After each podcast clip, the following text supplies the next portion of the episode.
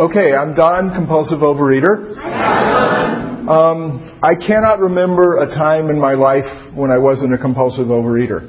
I uh, seen pictures of myself as a kid when I was maybe four or five years old, and I was really thin, and you could see my ribs, and I haven't seen them since. uh, I always knew I had a different relationship to food than my friends. It was embarrassing, and I, I couldn't do anything about it.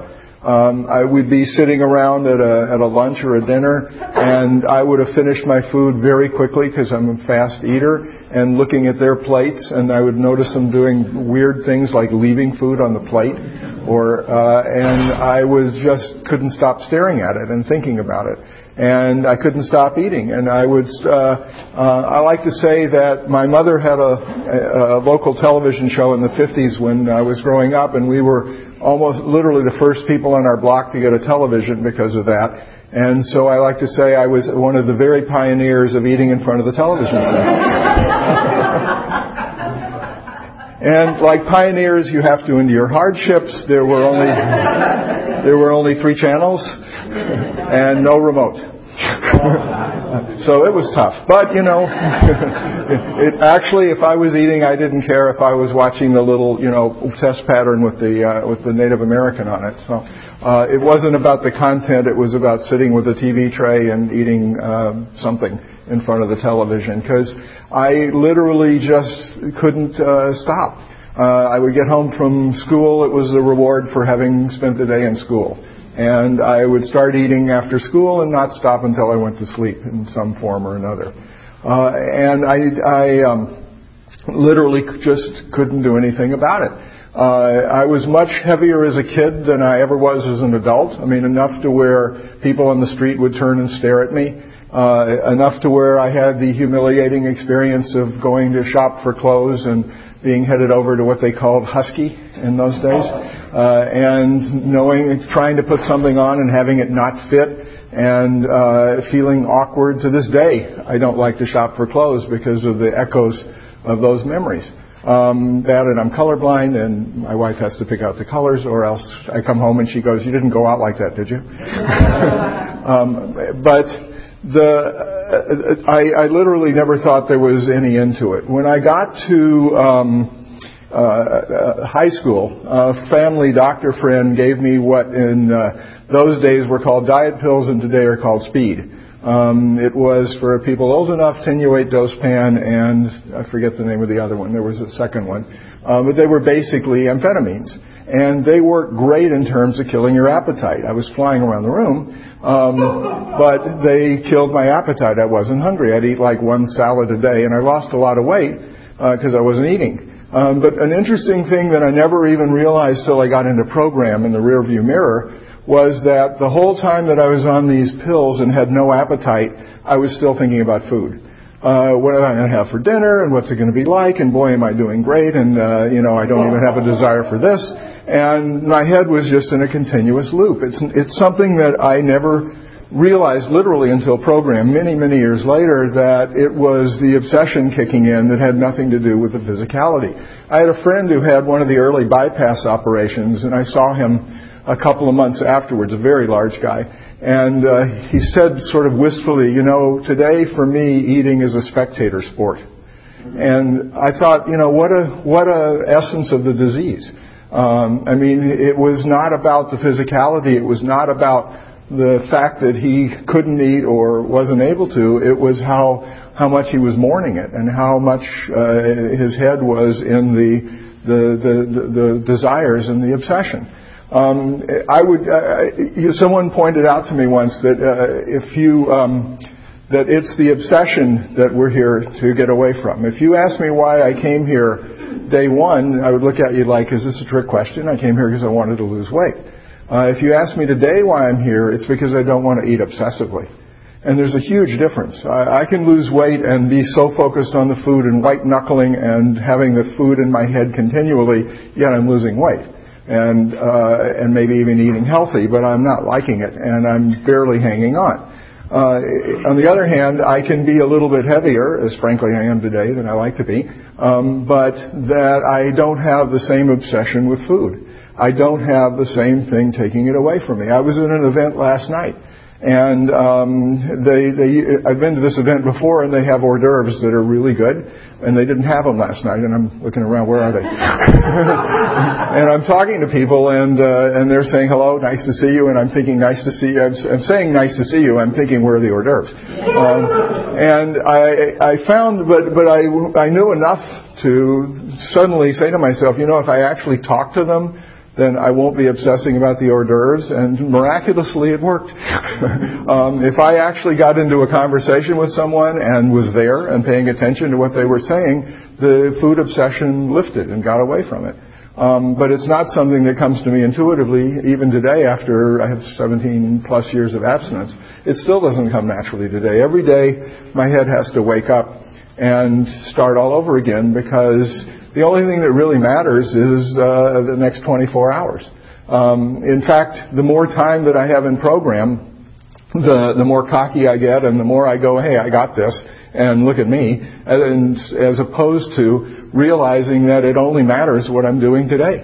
And it only matters what I'm doing the next few hours. There's an expression, the one with the most abstinence is the one who got up the earliest this morning. Because it really doesn't matter how many years I have behind me, it only matters what I have in front of me.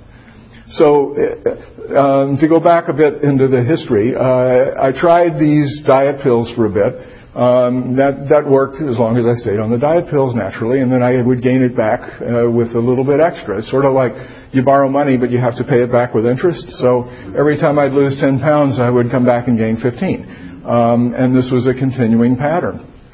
And uh, I got a period in my life where I was able to eat healthy, no pills. I started exercising, doing it all right by the book, thinking I'm really great. And uh, I, I literally, most of the time, I'd only get you know six months to nine months of it. This time, I got like four years. And I thought, oh boy, I got it this time. Um, I, I got the uh, I got the moves. I'm, I'm doing it right. I'm not depriving myself. I'm eating foods moderately, but I'm, I'm exercising. I'm taking care of myself. And I trace back to a moment with a friend of mine who's also a very big guy. Uh, and we were at some um, some event, and I was eating a small dessert because I did it periodically. Again, my theory was I don't want to feel deprived. I want to do things and be as normal eater as I can. And he goes, "Man, as skinny as you are, you should have two desserts." And I said, "Yeah." Literally from that moment, the weight started coming back. I started getting cocky, and once again, I'm like one of those little cartoon characters that get banged on the head with the birds tweeting around. I'm sitting there heavier than when I started, going, "What the hell happened?" Um, I knew about Overeaters Anonymous about 10 years before I ever came in the rooms.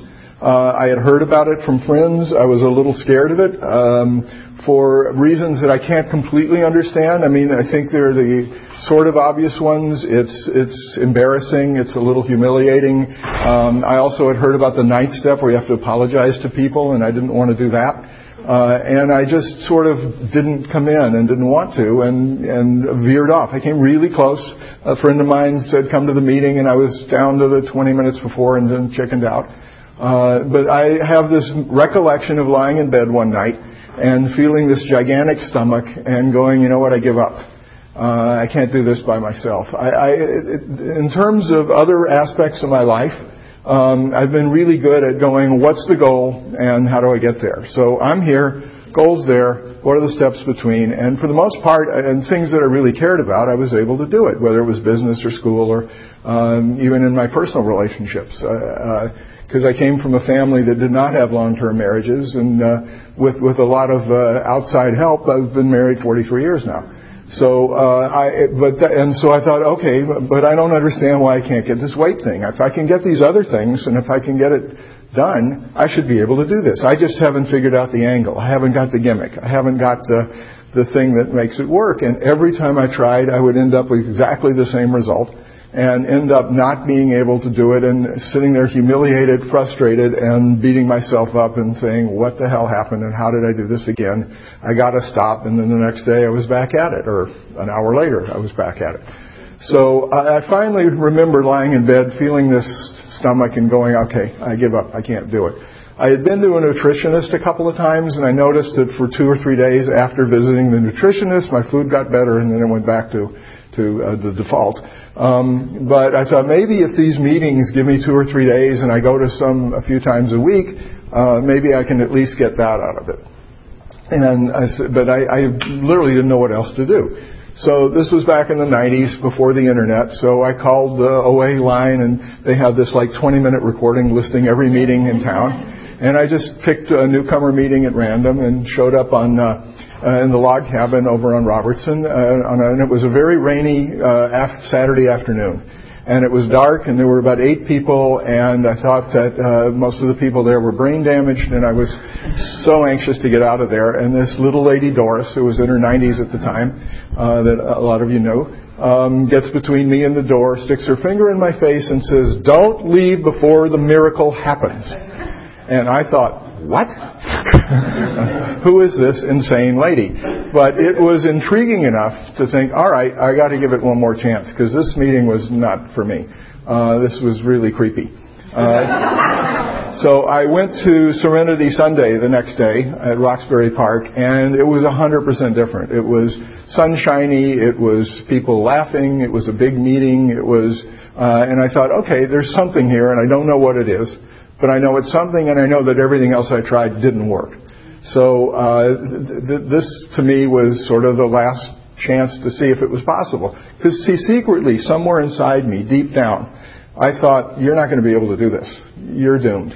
Um, you are never going to be able to have any kind of healthy relationship with food. It's just who you are. And in fact, I have a friend who's a psychiatrist who, very well meaning, um, had said to me, you know, people are just genetically programmed different. It goes back to the caveman days when the the, the thinner people were the hunters and the gatherers, and the heavier people were the ones that survived the tough winters. And um, and it's just part of you know uh, survival in the whole species. So basically, he didn't quite put it this way: face it, you're a fatty, and you're going to be one. Um, and I, I, it made sense to me. It sort of it, it lined up with all my experience, which is okay. That's the way I'm programmed. That's that's the way I'm going to end up. That's the way I'm going to have to be. Uh, I remember thinking to myself, it's a good thing I'm not single because how do you do a pickup line that goes, hey, I can make it through a tough winter?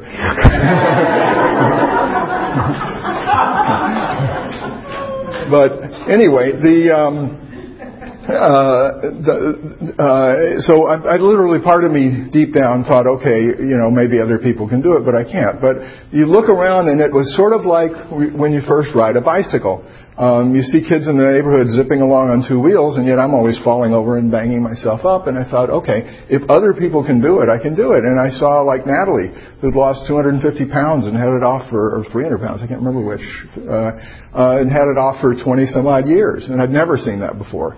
And I thought, okay, there's something here. I don't know what it is. It's intriguing. And there's something, but I need, nothing else is working, and if it's working for other people, I've always assumed what one person can do, so can somebody else.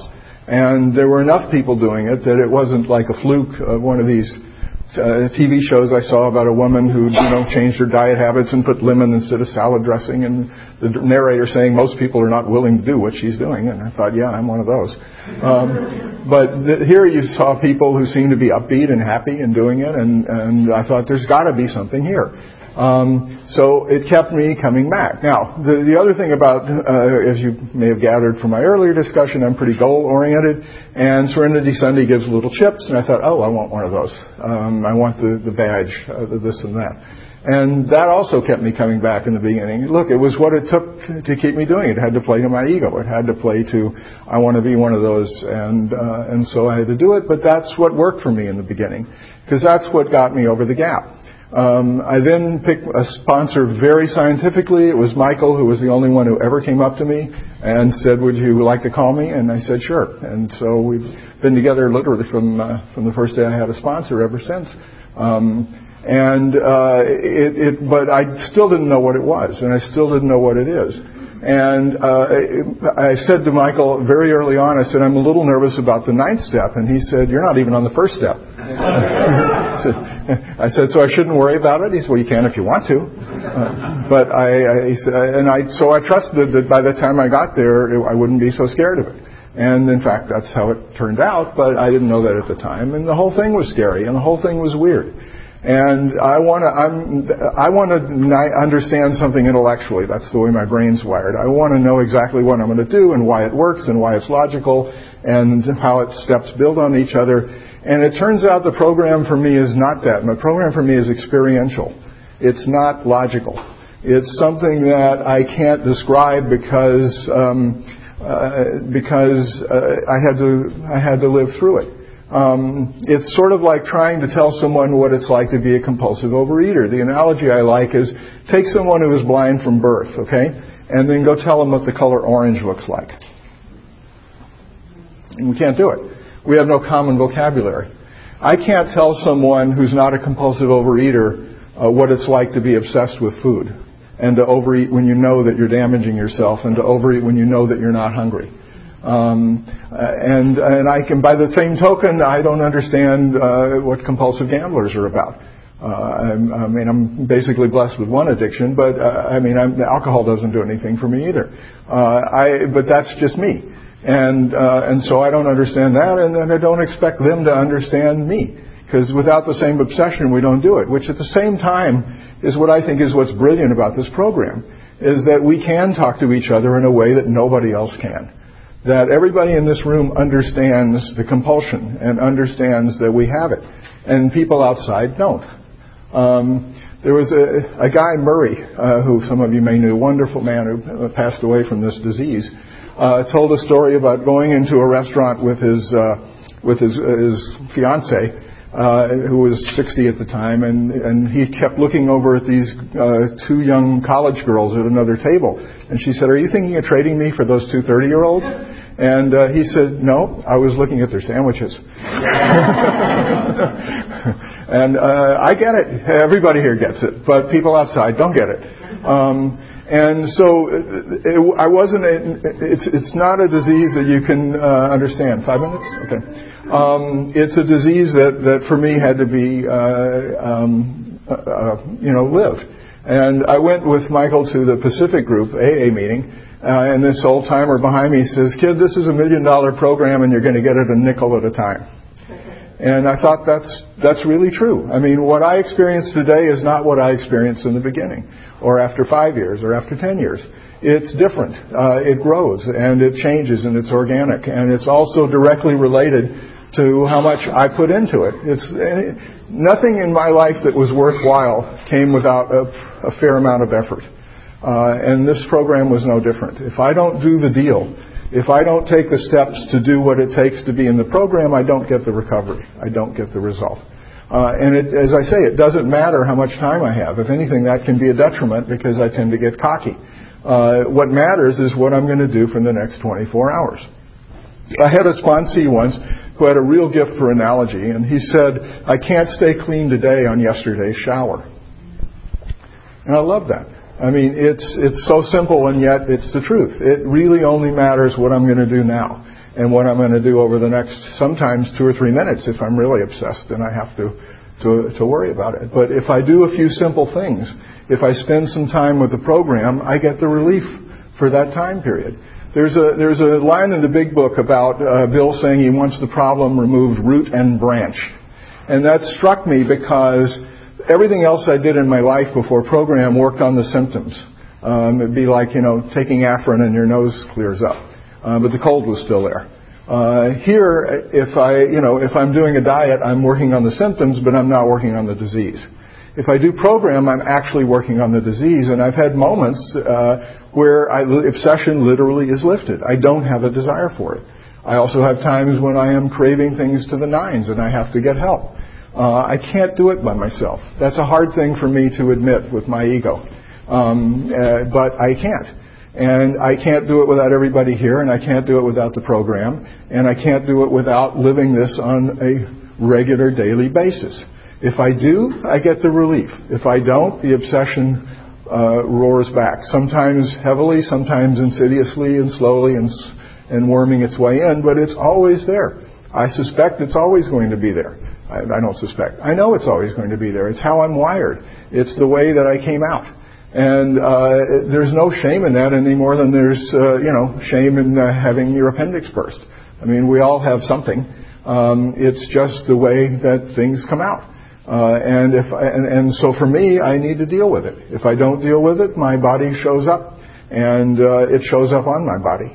So um, for me, I think that uh, I'm really grateful I was able to get to the program Because as I say, somewhere deep inside, I didn't think I would ever be able to do it.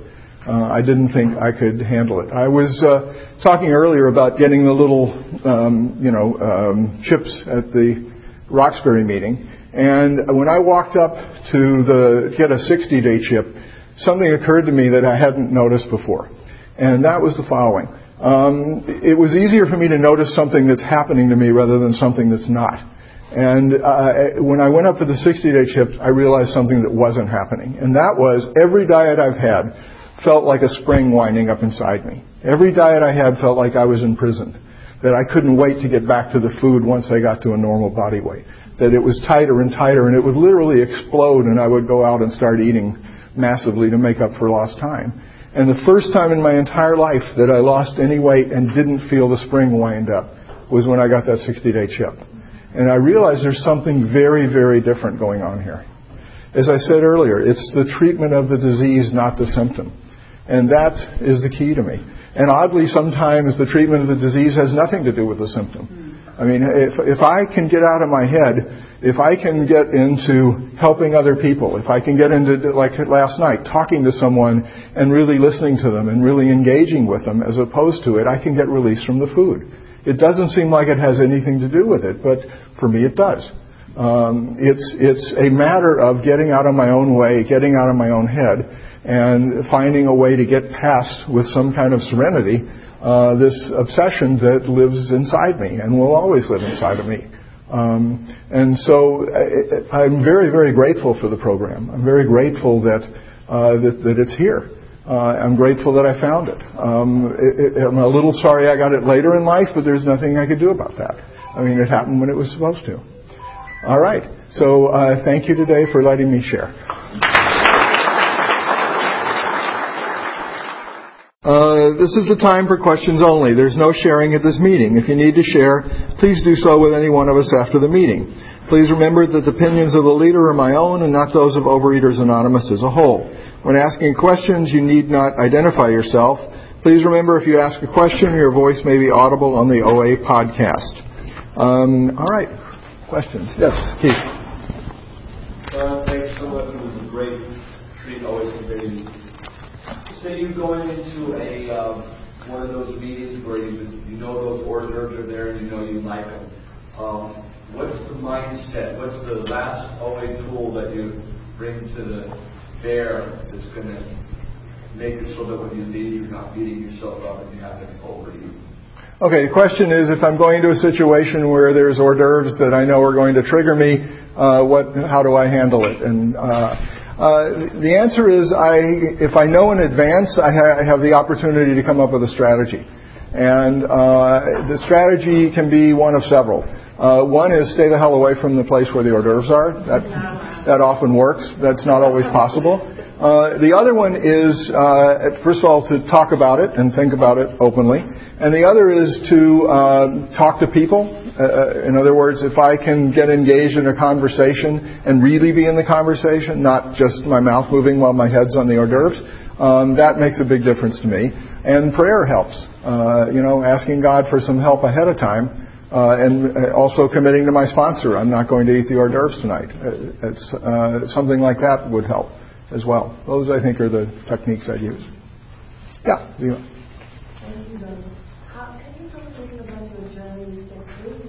Uh, the journey with step three. Uh, I did not have a problem with God. Um, I was raised uh, not particularly religiously, but very spiritually. My mother was very spiritual and talked a lot about God being in my life, but I had disconnected from it. Uh, and so uh, getting to the program uh, was a nice uh, coming home. Oh yeah, this I, this used to be a part of my life, but it's a part of my life now. Um, I do remember in uh, reading the Big Book the first time where it said we decided to turn our will and our lives over to the care of God. I wrote, ooh. Because um, I wasn't quite necessarily ready to do that. It's it's still uh, somewhat of a struggle on a daily basis. I tend to want to, uh, as, as Michael once put it, give it away and then take it back again. Um, so, but if I, but I find that if I do, if I can turn uh, whatever's happening over to a higher power and understand that you know, I'm not in charge of things, and as much as I want to control it and fix it, this one I've got to let go. On a daily basis, I'm, I'm pretty good at doing that. But my head goes back to you should be in control. So someone had a great line. Uh, we're like nine billion ants floating on a log downstream, and every one of us thinks we're steering. yes. Hi, thank you for your share. You talked a little bit about um, there's no shame in this disease. What what do you do on days where you're feeling the shame, and how do you combat that? Okay, question is there's no shame in the disease, and what do I do when I'm feeling ashamed? There's a difference. I can feel ashamed of my body. I can feel ashamed of the fact that I'm a pig, and I can feel ashamed of the fact that I uh, that, that I'm, I'm out of control. But I don't think there's a shame in having the disease because it's something I was born with. I believe. Uh, and so, any more than someone who's born with diabetes. Uh, I mean, it's just the way that I am. And uh, yes, society, it makes it harder because society does put a certain amount of shame around this. They think that we're gluttons that, that can't control ourselves and they don't understand um, why we can't control ourselves. I remember a, a coach in, in uh, literally grammar school saying, kid, you got to do push-aways. I said, what are those? He said, push away from the table. And I'm thinking in retrospect, spoken like a true thin person, right? uh, if I could do that, I wouldn't need to worry about it. Um, it, it, takes it takes some work. It takes uh, the the fact is there's certainly no shame in this room because all of us have the same disease in one form or another and there's nothing to be ashamed about.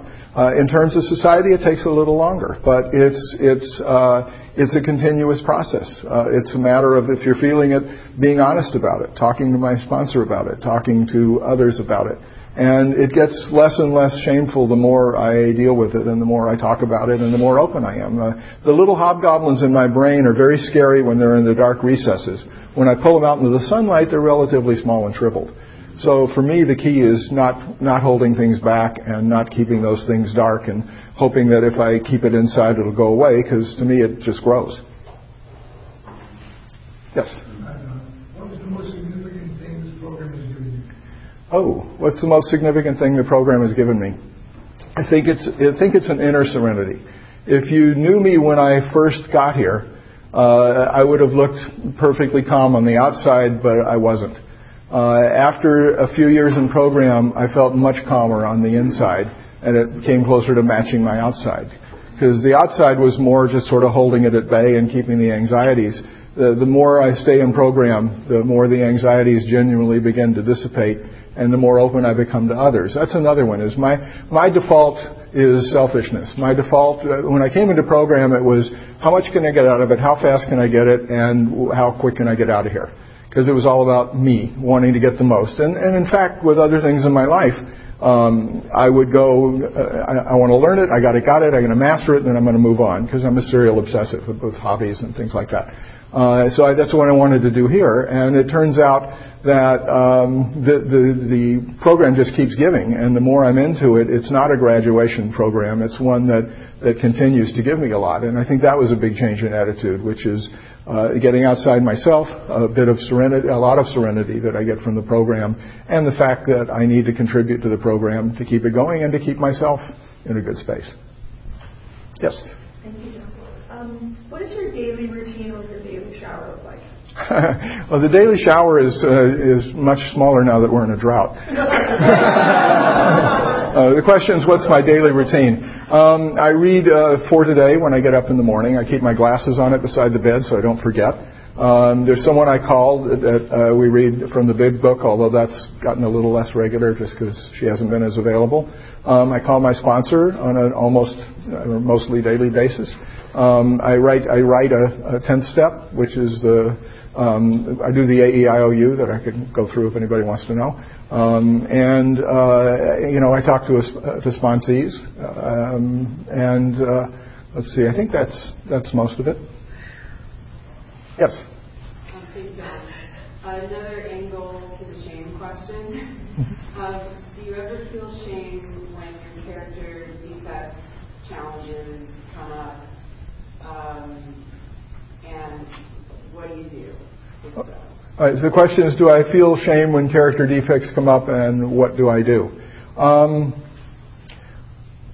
I think I feel more annoyance than shame. I think I feel a little bit more uh, exasperated with myself that, that I've let one of those defects get in the way.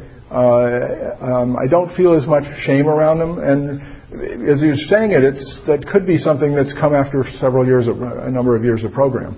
Because certainly in the beginning, I was ashamed even to walk in the room. Uh, I was embarrassed and, and ashamed. I don't feel as much of that anymore. Um, I mean, certainly there's times I feel ashamed, but uh, but I don't think around the character defects. Um, I think it's more that I'm I'm just sort of annoyed with them and uh, and, and that, you know, it reminds me I have to do it. But again, if I talk about it to somebody, it dissipates uh, enormously the emotions that I'm feeling about it. Because my, my tendency is, uh, and I didn't mention this earlier, but about a year into the program, I started gaining weight. And my initial reaction was, don't tell anybody. You got to be the poster boy for OA. You're a great story, and you got to be the trophy. And I thought, this is really stupid. It's exactly the opposite of what I should be doing. I should be telling everybody that I'm struggling, and that way I can get some help.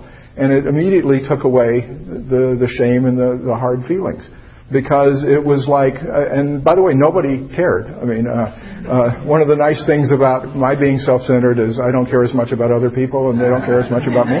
So most of us here are to recover for ourselves, and uh, and uh, or what was the other great thing I heard? Don't tell anybody your problems.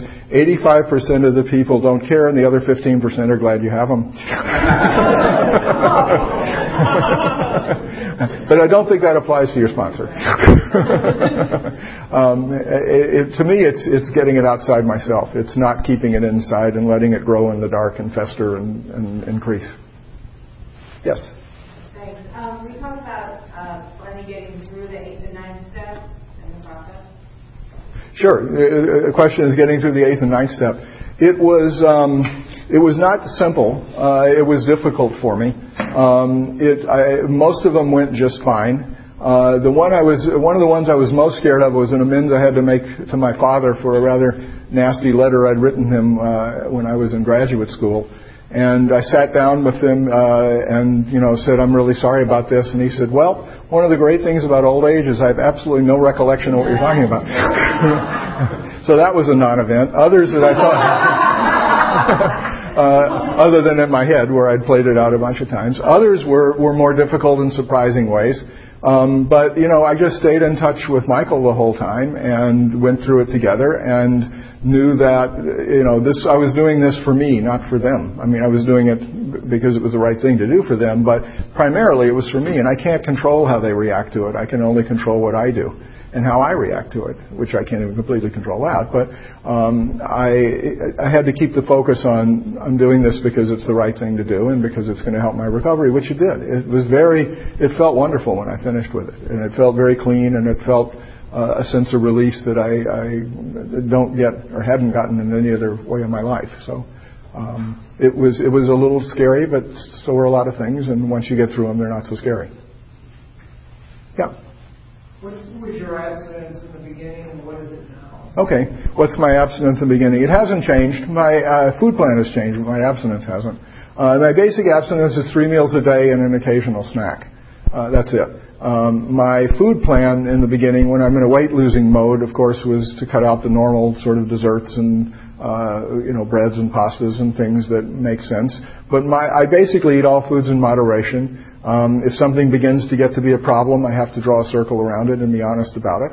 Uh, and uh, I know there are certain foods that are more of a trigger for me. I'm not a particularly sweet guy. I go face down in salty stuff.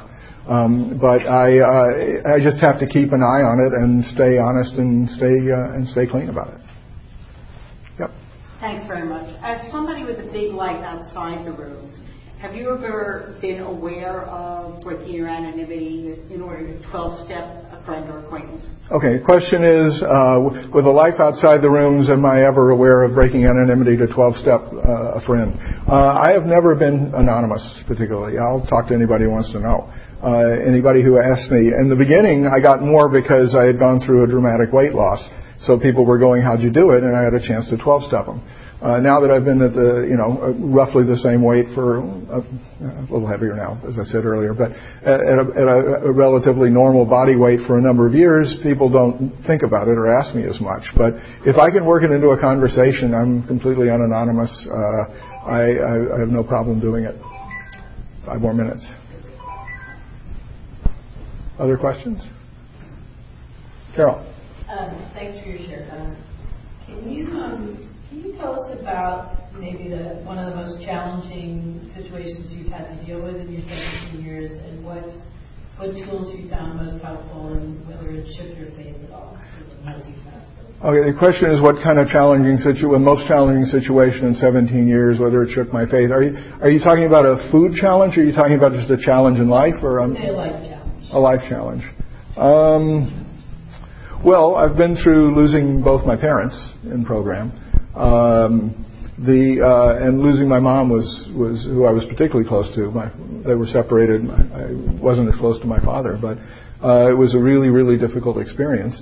Um, but I, I don't think it uh, challenged my faith. I mean, I. Uh, I, the, by the way, the way I'm wired, when I get depressed, I don't eat, uh, and when the when the, the the pressure's off, I do. Uh, so I'm more of a celebratory eater than I am somebody who drowns depression in food. So in that sense, uh, I don't I don't know that uh, it, it it. I, I was able to get through it. Um, I mean, I did stay in touch with program because I was very aware that what, what happens is people bring food when somebody dies, uh, and my default again is to take comfort in it. Um, but I've, you know, I've certainly learned intellectually, if not com- emotionally, that that it's a short-term comfort and ends up with creating another problem and a longer-term pain. Um, but that, of course, doesn't always compute inside my head. Uh, so I think that was probably it, but uh, but it wasn't a challenge to the program so much as just a challenge in life. Did you find yourself using program tools to get your grief? Yeah, did I use program tools to get through grief? Yes, absolutely, absolutely. I mean, because uh, um, yes, is the short answer. yeah. Thanks, Tom, for your share. Have you ever have you ever come across a time in your uh, program where you just found yourself unwilling to take the next indicated step? And if that's so, what did you do at that point? Okay. The question is, did I find myself unwilling to take the next step, and what did I do? Are you talking about the step in step work, no, or are you talking about whatever indicated didn't want to do it. Yeah. So um, I'm sure it has. Uh, I'm not sure I'm coming up with anything in the moment, but I can certainly be capable of procrastinating things or not wanting to do something and hoping that it goes away. Uh, it depends on what it is. I mean, if it's something that's unavoidable in life, then I have to do it. I don't have a, a choice. If it's something I can postpone, on occasion I do. Um, but I, uh, you know, I, don't want it to get in the way of program, and I don't want it to get in the way of my serenity.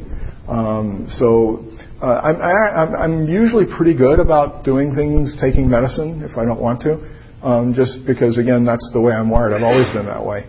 So I haven't had a huge, pro- I haven't had a problem with any major, you know, little things here and there. Uh, but for the most part, that hasn't been much of an issue. Yes. Sorry, one. Um, how do you know what's your will and what's God's will, God's will for you? Like, how do you how do you sort of navigate that? Um, maybe by example, some examples. Or sure. How do I know whether it's my will or God's will? Well, uh, my mom had a great expression. As I said earlier, she was very spiritual. She said, "God doesn't let you make a mistake. If you're trying really hard to do something and you're not getting it, it's not right for you." And for the most part, that's been true in my life. If, I mean, if I'm really trying and pushing something and it's not happening and it's not right, uh, it, it, I find out later it's not right for me. Maybe it's five years later. I'll go, oh, I see why that had to happen, or I wouldn't have had this. Um, and sort of knowing that gives me a little bit of comfort around it. Um, you know, it, it's uh, there's a thing in the big book about we begin to intuit things, and that works for me. Uh, I mean, if I'm really confused about what to do and I can sort of let it go and relax and take a few breaths and turn it over, the answer kind of floats up like one of those little eight balls, you know. Other questions? Yes. Can you talk about the, the, the, beauty of having somebody in your family um, also sharing the program, and then the frustration of maybe having people in the family that aren't necessarily not controlling any of it, but you know, experience in that. Yeah, the question is, what's it like having someone else in the family who's in program and other people in the family who aren't in program? Well, it's wonderful. I, my, my son's in program, so that's what he's talking about. But it's wonderful having my son in program. I mean, we, uh, it's a great thing to share. It's, uh, he inspires me. I inspire him. We, we, we work it together. Um, having people not in program is a little, uh, can be frustrating, but I have no control over it. And, uh, and it's only something that I can do by example. All right, so I think the time is up.